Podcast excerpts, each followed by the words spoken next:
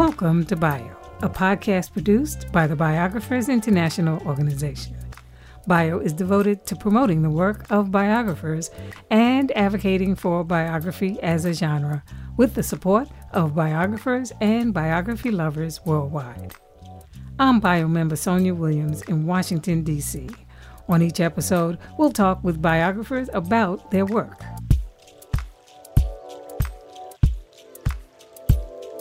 This time, we interview award winning journalist and author Kostya Kennedy about his biography of a sports icon.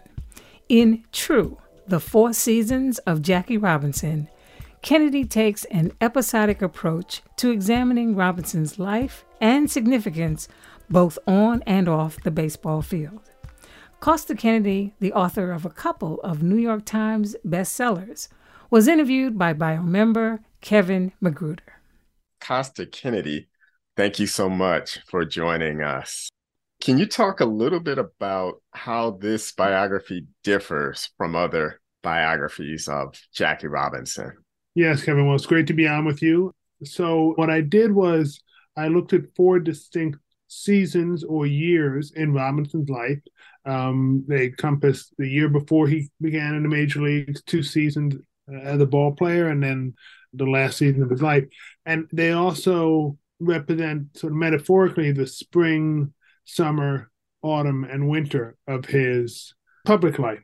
Uh, so that's really what, what I was interested in doing is, is sort of by focusing in on certain critical areas, and, and each season is quite different than the other. Uh, you're able to go a little more into the details, and, and I hope bring him to three dimensional light a little more strongly in that sense. Um, and you know, there have been earlier cradle to grave biographies, and I didn't feel that I needed to sort of tell every last blow by blow detail. So it was a way to approach it, and I and I hope make it a little more accessible for people. Well, I really appreciated the level of detail. I should say that I lived in Harlem for 25 years in an apartment building right next to Jackie Robinson Park. Oh, and, oh, uh, and so his name was always something that even before I moved there, I, I knew of him. But this book really, really brings him to life in so many different ways. What I was particularly struck with in that first section, which focuses on 1946, his beginning years, I think most people are aware of the challenges that he faced, but I knew he was a good baseball player but I didn't realize how good he was. And that really comes across. Can you talk about the sources you use to recreate the games? You know, it's it's play by play, some of the games. And that's what really I think as a reader helped me understand how really gifted he was. Wonderful. Yeah. So, I mean, just to touch on the season a little bit. So, a couple of things that you brought up. The first season, which is 1946, when he and Rachel, his, his wife, were living in Montreal, of course, it had been known that he played there, but it was quite an underreported season. And I'd spent some time with Rachel Robinson uh, over the years. I was at Sports Illustrated and I had written a long piece about her in about 2012 or so, and then stayed in contact with her and did some other work with her. You know, we had a professional relationship for some time. I spoke to her a lot over the years and she would she would often come back to that year as being such a meaningful important special year for them as a couple for their great experiment. So this is the year before he comes into the major leagues. In 1947 he joins the brooklyn dodgers and that's of course the year that is recognized as him breaking the color barrier. But in 46 he was the only black player. For a brief time he had a black teammate but throughout most of the year he was the only black player in a in an all white very very competitive minor league. And it was a critical year. You mentioned what a good ball player he was. He was extremely talented when he came to the Royals and had played quite successfully in the Negro League, but for only 45 games. And he hadn't played all that much baseball in college, where he was primarily a football star. So, exceptional ball player as he was and, and would be by the end of that season, it was an important year for him. He still kind of made young mistakes. He'd throw to the wrong base. By his own admission, he was growing along the way. He was much less consistent than he would be in his later years. Perfectly natural progression for a young ball player. So it was a critical year for him as an athlete, and it was a critical time to be Jackie Robinson. He, of course, was that person beforehand and was known as, as a star athlete, but nothing like the attention that he would get that year. So to experience all of that before breaking into the major leagues, to really have some time with that was a critical part of his development. The last part where you asked about the sources for games, you know, there were many newspapers that covered the games. It was, as I mentioned, a minor league, but a very popular minor league. They get 15,000 fans regularly, sometimes more in Montreal and on the road. Uh, and there were several newspapers always covering the games, including French language. I don't speak French, but I did have some help with translation. When we got a little into later years, in 1949, which is the metaphorical summer in the book, he is just the best baseball player alive. Uh, better than Williams that year, better than Stan Musial that year. There was no better baseball player. And some of the game and, and play-by-play, I got some film from Major League Baseball. I did some work for MLB Network.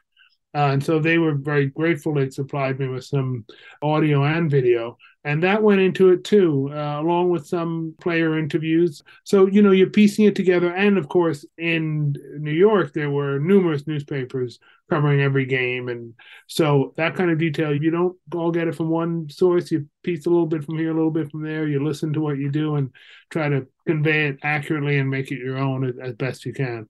And then for his life off the field, uh, first starting in Montreal, that was fascinating you know, because I, I don't follow baseball that closely. So I didn't realize that's where he started. And so you've got the language barrier, but Rachel Robinson remembers that fondly.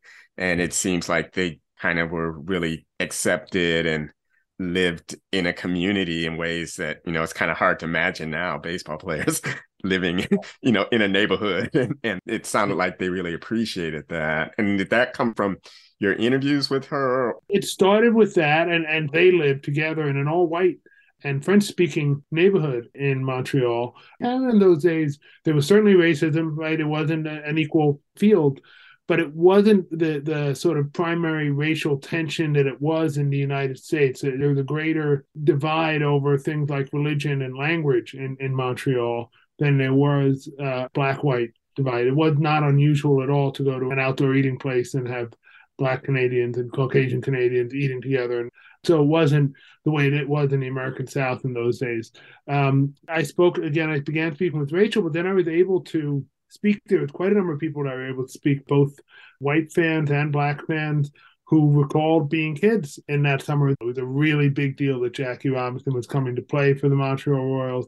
It was a point of pride for people in Montreal, not just for baseball fans, but because of the significance of it, it was uh, a big point of pride. It's a big point of pride within the black community. And he went to a black church when he could on, on Sunday, he and Rachel. And, you know, when you do these things, you speak to a couple of people and then they say, oh, well, you should speak to this person, that person.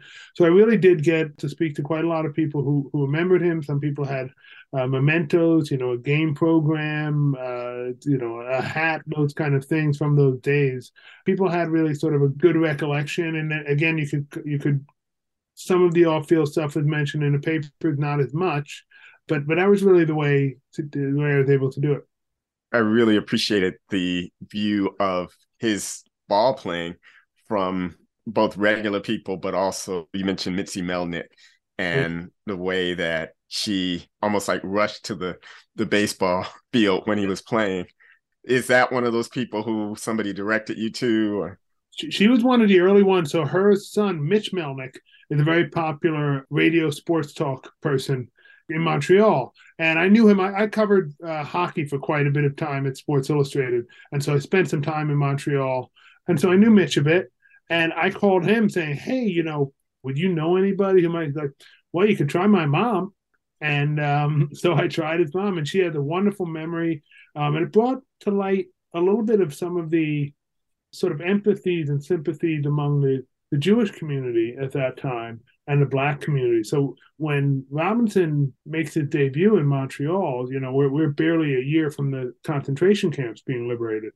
So the Jewish community in Montreal was, and, and there were others within that community I spoke to, they, along with the non-Jewish community, along with they had a particular sort of rooting interest and really cared about what he was doing and aligned behind him. So, yeah, she was one of those people, and she steered me to to other people, and and yeah, it's, it's all kind of an organic path in some ways. Understand. And then the second season is 1949, and I'm not sure how many people remember that he was called to the House Un-American Activities Committee to testify. And can you talk about what that meant both for him and the broader community? Absolutely. So, you know, later in his life, Robinson got quite involved in the civil rights movement and, and politically active. But at this time, so we're now talking about 1949, and he's uh, just 30, and he's sort of eloquent, so to speak, on the ball field with the way he played, but he conscientiously stayed out of any political commentary or social commentary.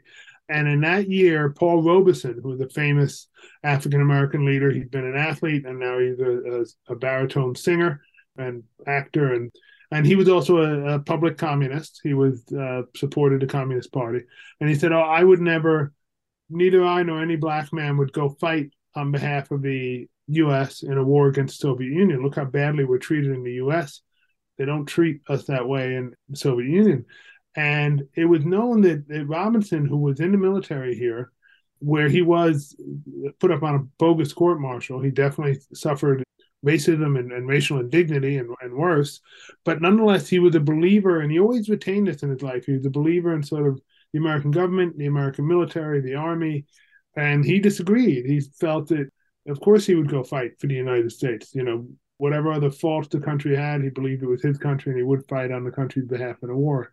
And so the House Committee on Un-American Activities you know they, they were sort of on the lookout for communists. They were trying to label people and bring them in and they saw this as an opportunity to have a very prominent african american sort of take down another prominent african american in robeson. It was with some reluctance but robinson went down spoke in washington and delivered a really a very beautiful speech. It's about 25 paragraphs and he talks a lot about the importance of access to the american way he talks about equality. And he spends one paragraph saying, listen, I don't agree with Paul Robeson. He can't speak for for all of us to say that. That's not true. I, w- I would fight in a, I'm not being nearly as eloquent as his um, speech was, which was written by a man named Lester Granger, who was a prominent um, African American journalist. So, so that was achieved, that sort of taking down, so to speak. I'm, I'm doing the air quotes here of Paul Robeson, but it was more of an opportunity for Robinson to speak out on behalf of African Americans. What's interesting is that the, the the Communist Party in America, like the Daily Worker newspaper, they hitch themselves very much to integration, including in baseball, but just about society. And of course, Robinson supported integration. Uh, and he made the point, said, I'm not a communist, but that doesn't mean I disagree with everything the communists feel. If they're, if they're saying it's wrong to treat people this way, they're right, whether they're a communist or capitalist. So the very nuanced speech, a very, uh, you know, I, am sure people can find it somewhere. And really, sort of the first glimpse we get of Robinson as well. I mentioned the speech was written by Lester Granger, but the, those are the words that were very eloquent, but the thoughts were Robinson, and he knew what he wanted to say. And we see him for the first time expressing himself on the political and social issues that would come to define sort of his actions in his post career life. Did he ever come to regret anything about that speech? What he regretted, Kevin, was the arena that it was in front of the House Committee of American Activities. He didn't regret what he said, but he regretted hurting Robeson. And Robeson, for his part, never pushed back, just continued in his own belief, maintained great respect for Robinson. And Robinson realized that while he would always disagree with Robeson on this particular issue, they were partners in the same fight, and he respected Robeson so much, and so I think he did feel regret that he had damaged in some way Robeson, but not quite regret for the the opinions that he expressed.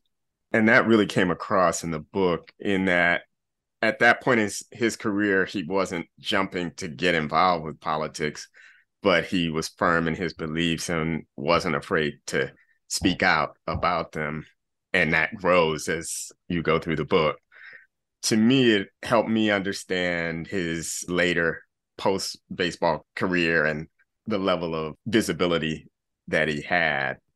And then the third season is uh, 1956 you described that as the autumn. Can you talk about what's happening with him? Absolutely. So that that turned out to be the last season that he played, and, and it appealed to me on, on a couple of different levels. One from the athletic standpoint. So 1955, the season before, the very famous season for Brooklyn Dodger fans and in baseball, because the one year that the Dodgers beat the Yankees in the World Series.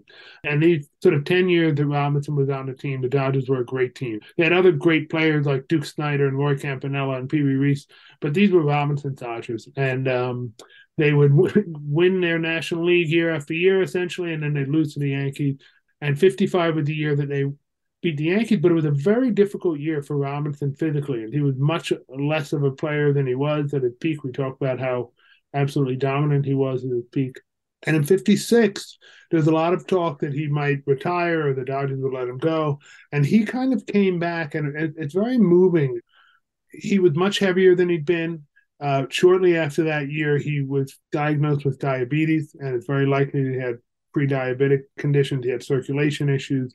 So he's playing through a lot of pain. He didn't play every day in 56, but he played extremely well and he worked really, really hard. And it was this sort of show of will and conviction uh, from an athlete standpoint that I found very moving, seeing what he what he decided to do. Sort of, you know, I'm Jackie Robinson, and he was an extremely effective player, still far off from his peak when he was such a dominant player, but a very, very good player. And the Dodgers again went to the World Series 1956 they lost this time, but they would not have gotten there by any stretch of the imagination without what Robinson contributed. So I, I like the chance of seeing him and then the opportunity to describe him in his last game on the field and the old saying that an athlete dies twice and get to see him walk away from it.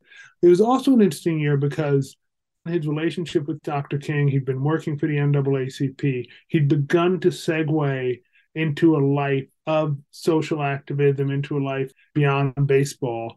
I mean, j- just to backtrack for as a reminder for people, when Robinson broke in in 1946 with the Royals, Martin Luther King was a 17 year old theology student, and nobody had ever heard of him.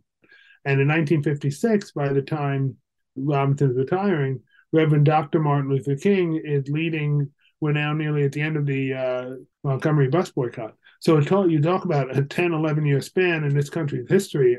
My goodness, you know, and, and Robinson was by dint of his platform and where he stood and you know the what baseball meant to America in those days much much larger even than it means today he was at the forefront in terms of visibility.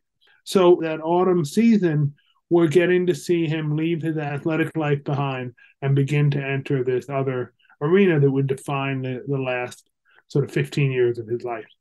And then that last season is 1972 you called it winter and there's definitely a winding down of things in a lot of different ways. Yeah. Mm. So he, he 72, which was the year that he, he would die that year in October, just the age of 53. It's amazing, right? Rachel, who is still alive, is now 100. Uh, and and I, when I was speaking with her in her 90s, she lived more of her life without him than with him. So he died very young, but it wasn't just a year of his death. It was a very active year for him. He was very physically compromised at this point. His eyesight was really really going. He had circulation issues again. He had heart issues, but he continued to be involved in things. He started a black construction company.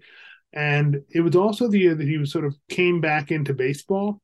Basically, from the end of his career in 1956 until 1972, he pretty much was never in a baseball stadium. He never had a job with Major League Baseball. He's never a manager, a coach, or even a sort of front office, public relations type person and he started get going increasingly dissatisfied with baseball for not promoting blacks in the front office into managerial positions into other places. Robinson at least felt they were making good progress on the field, but not so much in management. So he let that be known, as we've sort of established. He was a man who let his feelings be known. He still embraced baseball when he got into the Hall of Fame in 1962. He, of course, went and thanked everybody from Major League Baseball. Extremely gracious. Uh, he still loved the game, but he just wasn't partaking in Major League Baseball on a day to day basis. And early that year in 1972, Gil Hodges died. He had been a teammate of Jackie Robinson's, and he died very young in his 40s of a sudden heart attack. And Robinson went to the funeral, and at that time, he saw several teammates he hadn't seen for a long time, including Don Newcombe, who was a black pitcher, and he was one of the very few former black player who did have a job in baseball, worked for the Los Angeles Dodgers, out in LA now. And he kind of got Robinson back into it. He said, Hey, why don't you come out? We, maybe we can do something together. And, and through that, the agency of Newcombe and some other people, Robinson ended up going back out to Dodger Stadium in 1972 in the summer and going on the field, being part of a ceremony. And that led to him going on the field at the World Series that year in 1972, where he's given an award and he's standing up there. And it's sort of classic Robinson. He begins very graciously thanking the commissioner, Bowie Kuhn, thanking his teammates, Pee Wee Reese was there, and other people, and saying how he owed so much to them. And he said toward the end, you know, I'm extremely pleased and extremely proud, but I'll even be more pleased and proud when we have a black manager on the field and that was basically his last statement. He didn't miss an opportunity to make his point. And this came was nine days before he died. So it was a very interesting, packed year of his life that I felt, you know, could represent a lot of what he stood for by showing it. He was an old 53. That's what's so striking. Even compared to some of his teammates, he's not able to move around in the same way. And, you know, I don't know if that's a combination of the diabetes and just the wear and tear from earlier years. Definitely, the diabetes had a was a big factor. You know, there wasn't the care available. Certainly not anything like what it was today. Uh, he, by his own admission, a man who did not smoke, did not drink alcohol, but he did like his sweets, which is not such a sin, but in his condition, probably not a great thing to do. But of course, there was the, you know, the enormous stress, right, of being the player. I, I sometimes think about when he was breaking in, there were these horrible racist threats, and there were people who didn't want to play on the field with him, and Rachel was feared violence, and that was all horrible. And then the people who supported him, who loved him, they would still say the African American newspapers would say, you know, when he comes to bat, the hopes and dreams of 15 million Americans are on his back. So even the people who are pulling for him, the, the pressure is enormous. So he, he had white hair by his early 40s. And, you know, the notion that there was stress upon him, it's certainly, it can't be more really, given what we know, than a guess or a conjecture. But it seems like it cannot have helped his physical condition towards the end. The latter part of the book, I really appreciated the way that you emphasize the partnership of their marriage, Rachel and Jackie Robinson, and and how she she lived her own life. And so the things that she's gone on to do don't come as a surprise. She's yeah. such a remarkable woman, Kevin. And when I met her and did my story, she was 90 or 91 or so, and, and she looked 68. I guess that's good genes and good luck. But she'd gotten her nursing degree and she'd studied at UCLA. And during the time when Jackie was in the majors, she sort of put that all aside. Like she was extremely intelligent, extremely capable and intelligent and confident enough to say, okay, for this period of our lives, what my husband is doing, it's so big. He needs my support. We need to do this together. So she played that role, and she was very much his sort of security, um, his strength through all those d- difficult times. But after he retired, she did, as you alluded to, she began to move out and do the things that she had always planned to do. And she had a job in um, in health services. She worked at Yale. She had various jobs uh, within the health field. Very extremely respected, extremely accomplished. Uh, and then after Robinson, after Jackie died, she pretty much immediately, within a year, founded the Jackie Robinson Foundation, which we still have today, more than 50 years later and its focus has been sending kids to college and not only sending them but and this was true from the beginning which made them unique then now more and more groups are realizing it but it was often some well-meaning groups who would come up with some money to help somebody go and say okay have a great time at school johnny. But a lot of times these were kids that didn't come with the support system didn't come with the what they needed to stay in school and to do what they had to do. The jackie robinson foundation had they mentor they stay with you they're with you the whole four years until you get out, and you're getting financial support. And what's amazing about it, it's still today basically an idea that she came up with at her kitchen table in 1972 is still how it operates now under Della Britton, a wonderful leader of the Jackie Robinson Foundation. And they have a graduation rate of 98%, something along those lines. And they send hundreds and hundreds of kids to four-year colleges. You could go to vocational school and you could be literally a, physicist at Harvard and everything in in between. And so it's it's a great piece of her life's work, which she did under her husband's name. It's truly remarkable. Yeah, I do wonder with the uh, the World Series this year. They talked about the fact that this is a first World Series with no U.S. born black players on either team, even though, you know, Dusty Baker is on the winning team managing that. But are people in baseball aware that they need to do something because it just doesn't reflect well on baseball? So, listen, I, I think that the fact that there is such a small percentage of, of African American is, is, a definite concern for baseball from every reason you can imagine, right? From some sort of social wellness and responsibility reasons, but also just from marketing reasons, right? You want people in every of every kind and type, which, by the way, was part of the whole Robinson experiment in the beginning. With let, let's attract black fans to the game, right? So, sadly or not sadly, but but truth in this country, progress often has the economic component attached to it, and I think they would really like to. And a different way that they haven't been able to get as many African American young people involved. I think that, you know, there's a lot of different explanations. There are more Latino players in the game than there, there have been, right? And there, there's Asian players, not a huge number, but there's some. And more and more kids are playing football um, or playing basketball. It's not as much. Baseball's never been a great city game, and it's not huge in the cities the one thing though is that football offers scholarships to so many schools that you can go to and play football. If I can go to Central Connecticut State on a scholarship, now I have my education and I can begin a life. So you get more and more kids thinking about football as a way to at least get to college, way to expand themselves, and and there's just far far fewer opportunities in baseball. Of course, they exist. There are some. So I think that's some of it.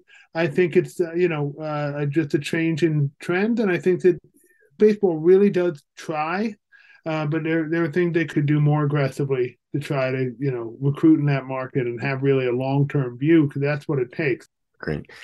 Are there other things that you want to be sure our listeners understand about this book? I guess two things. You know, the, the way of looking at a life in sort of episodes there's a series of, of documentary films called Seven Up, the Seven Up series, and then 14 Up, 21 Up, uh, by by a filmmaker who's now passed away named Michael Apted. And he looked at a cohort of British kids, seven year olds, and just sort of documented their life, and then put away the camera. And seven years later, when they were 14, came back and filmed the same kid. And this idea of of looking at an episodic life in that way, I found very compelling as a, as a storytelling vehicle, and I found it useful for me. It's with the inspiration for how I chose to structure the book. Uh, and so I hope that people find that appealing. And the other thing, you know, the first title of the book is True, the four seasons of Jackie Robinson. I'm just going to read one sentence, which is why it's called True, and it's sort of the epigraph at the front of the book. Whatever the context and circumstances, Jackie Robinson remained true, true to the effort and the mission, true to his convictions, and his contradictions. Uh, he was a man of contradictory feeling, as we all are, I suppose. He was firm and consistent in his opinion on an issue, but it wasn't necessarily always the way we consider, well, all liberals feel this way about everything and all conservatives feel this way about everything. He went both ways in his public life and his private. So that, that's just kind of a very interesting thing. That was probably the most global thing that I really realized and came to learn about Robinson more acutely in, in doing the book. Well, thank you. It's really uh, it was an enjoyable book to read. Thank you so much. I really enjoyed it. That was journalist and author Kostya Kennedy speaking with bio member Kevin McGruder about his latest book, True: The Four Seasons of Jackie Robinson, published in April 2022 by St. Martin's Press. We recorded this interview via Zoom last year on November 29th. To learn more about Bio or to hear other episodes in our podcast series, please visit our website, biographersinternational.org.